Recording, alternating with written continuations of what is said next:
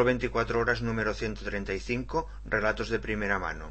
Podcast distribuido bajo licencia Creative Commons, atribución no comercial, compartir igual 3.0 España. El negro de Bañolas y el de Olot. Estoy de vacaciones en Olot, una pequeña ciudad del interior.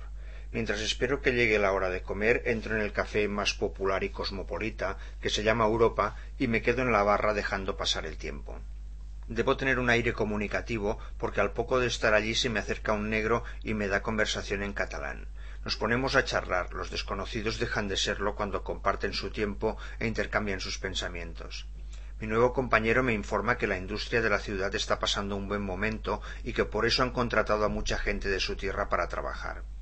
Esta historia que os cuento se sitúa a mediados de los años ochenta del siglo XX, cuando el hecho interracial era una anécdota, algo casi inexistente en Cataluña y en casi toda España. Por eso, encontrarme en Olota un africano que dice no ser el único que hay y que además habla catalán fue algo cuando menos sorprendente. Cabría añadir que me estoy refiriendo a un momento de nuestra historia reciente en que a pocos kilómetros de allí, concretamente en Bañolas, tienen expuesto dentro de una vitrina a un negro bosquimano disecado, que es y será la atracción del Museo de Historia Natural de la ciudad hasta el año 2000, cuando tras una década de infructuosas negociaciones los restos serán por fin repatriados a Botswana. Pero volvamos a Olot. En un momento de nuestra conversación entra otro africano en el bar. Mi amigo le da la espalda y le ignora. El otro hace lo mismo, y yo me quedo de piedra.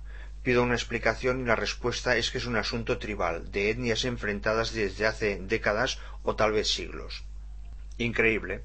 Aquí nos tienes un negro y un blanco confraternizando en Cataluña y en catalán, pero dos africanos en Cataluña se ignoran entre ellos como si no existieran porque no han podido dejar el odio en su tierra y enterrar en el pasado su enemistad tribal.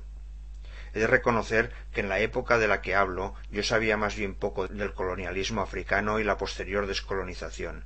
Tampoco se habían dado todavía hechos tan terribles como el genocidio de Ruanda de Hutus contra Tutsis, aunque ya habían ocurrido cosas bastante graves, pues los países del norte trataban de mantener el poder desde la sombra, enfrentando una vez más a los africanos y poniendo gobiernos títeres en el poder.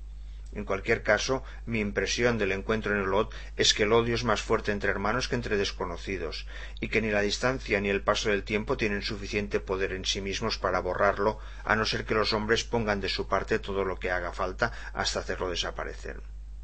Han pasado treinta años desde entonces y muchas cosas han cambiado. Sin embargo, este encuentro y los hechos que os he relatado supusieron para mí una lección que, como veis, aún conservo fresca en la memoria.